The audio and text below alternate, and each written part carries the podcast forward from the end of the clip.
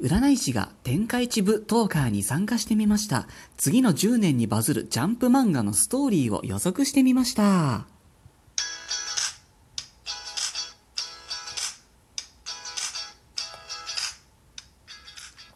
私、占い師のティモがお送りしております、スーセイジャンクション。今日はフリートーク特別編、とても素敵なラジオトークの企画をお見かけしましたので参加してみました。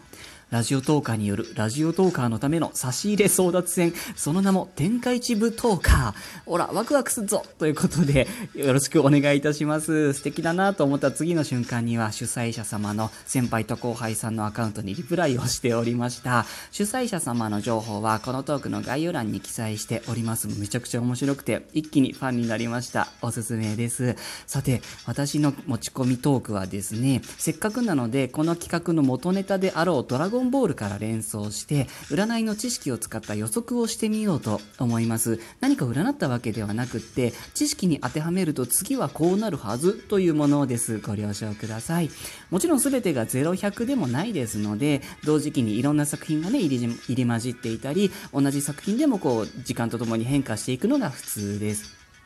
さて、この企画の元ネタは、おそらくあの有名な漫画作品、週刊少年ジャンプのドラゴンボールかと思うんですね。で、私の使う占いの基本思想に5行というものがあります。このドラゴンボールが流行った時代を5行に当てはめると、金の5行、金属の金ですね。金の5行のイメージなのですね。これがですね、バキバキに戦って、勝って、戦っての繰り返しのイメージですね。ちなみに、ドラゴンボール以前は土の5行の時代なので、土なのでね、土台固めとか、漫画とはこういうものだという、こう、大方の方向性というか、土台が固まる、そんな時期だったんですね。で、このドラゴンボールが流行っていた頃の同時期の主な作品は、やっぱりバキバキのバトルもの、金の5行のイメージが強いものが多いですね。もう金の時代そのものだったと言えると思います。あの、ルローニケンシンですとか、セーラームーンですとか、ブリーチとかですかね。もちろん少年漫画ですから、バトルは欠かせないのでね。ところがですね、少し変化が現れてくるわけですよ。わかりやすいのは、デスノートだと思います。これも結構ヒットしたんじゃないかなと思います。デスノートはですね、いわゆる頭脳戦、頭を使う系で、こう、バキバキに戦う能力バトルみたいなことはほとんどしていないんですね。このあたりから過渡期ですよね。次の5行上の変化の時期に入ったんじゃないかなと思います。この変化の時期にナルト、あの忍者の漫画のナルトが一世を風靡して、また完結を迎えていったわけですね。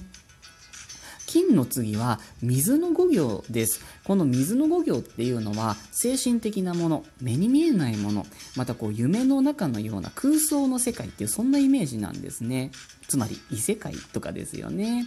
ドラゴンボールで言うと、このどんな世界かっていうのはあんまり話題にならなかったんですよね。地球じゃないところで戦います。あ、そうですかっていうなんかね、重要視されないんですよね。ところが次の時代、水の時代は精神性の時代です。ここではないどこかっていうもう世界観そのものから大事にされるんですよね。今のジャンプ漫画で言うと、ドクターストーンがすごくわかりやすいですね。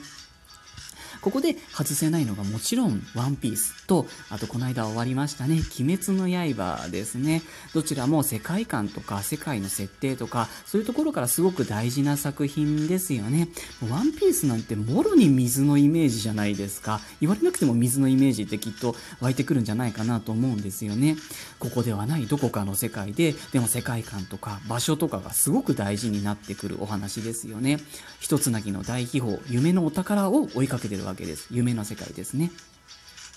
鬼滅の刃も一見するとねあのバトルものなんですけど水の性質がちょっと強いんですよね。私たちの知ってる大正時代とか微妙に違う世界なので、まあ、異世界ものの一種と受け取ることもできるわけです。あのねあの主人公たちが呼吸を使ってね技を出していったりするんですけどあの呼吸の技のエフェクト漫画的にはねああいう表現がされてるんですけど作者さんの設定では呼吸の技はあくまでもそういうイメージなだけであの世界の中での実際はあんな風にエフェクトは出ていないそうなんですね であとはねジャンプではないんですけどあのテンスラーとかリゼロとかあのなろう系異世界系の小説の原作がもう流行るべくして流行っちゃう今はそんな時代なんですね次にジャンプでね、アニメになるのが呪術、呪術廻戦 噛んじゃいました。これもまたね、呪術、あの、見えない精神性を扱うものですよね。あとブロ、ブラッククローバーとかは、個人的にはあんまりハマらなかったんですけど、これはその金の性質と水の性質両方かなっていうイメージがありますね。そして今ですね、あの、この水の代表作品ですよ、ワンピースが終わりに向かっているようだと、公式にもね、見解が発表されてるんですよ。伏線回収していきますみたいな。この水の時代を大きく大きくリードした作品が終わりに向かっているぞっていうお知らせがもう出ちゃってるってことなんですよね。そうすると、もう自然とね、占い的なものの見方をすると、次の水の5行の、次の5行は何かなっていうふうになるわけですよ。そうすると、水の次の5行は木、木曜日の木ですね。木の5行なんですね。で、さらにその木のその次の5行は火の5行なんですね。で、えっ、ー、と、これですね、何十年スパンで流行るとしたら、この木の次の火の5行、ここまで含んだものの可能性があります。ここが今日の本題なんですね。次にバズるであろう物語の骨格ですとか、もしくはその見た目の側、皮、側がどうなっているかっていうことなんですね。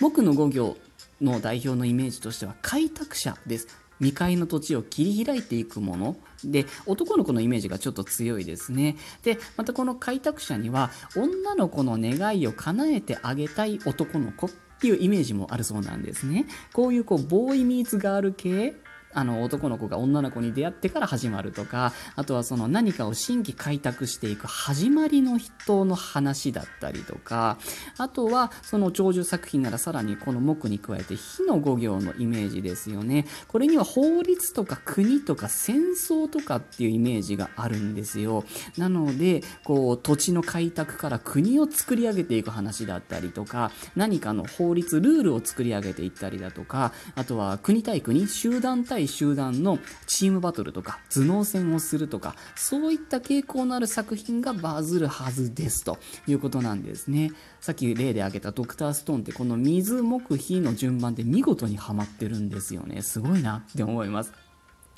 さて、ジャンプでこう超有名作品で、さらに長寿のね、生命の長い作品なのに、あえてここまで外してきた作品があります。度重なる救済にもみんな慣れちゃったんですけど、あの作品、ハンターハンターっていう作品があるんですね。これもまたですね、今までお話ししてきた要素全部含んでるんですよ。今も連載お休み中なんですけど、その暗黒大陸を開拓するぜっていう開拓編、これが木の5行です。で、今やってるその王位継承編が火の5行ですね。で、最初のね、バトル系の主人公のゴン君、今出番ないんですけど、いやー、これは出番なくなるわけだよっていう流れになってるんですよね。漫画が始まった当時は金の時代だったので、バトル系で良かったんですよ。ところがもう時代が変わっちゃって水の時代になっちゃってるんですね。なので、こう主人公をちょっとね、退場させて、なんか選挙、ね、頭脳バトルやったりとか、まさに今もこう水の上、船の中の話を今やってるんですよね。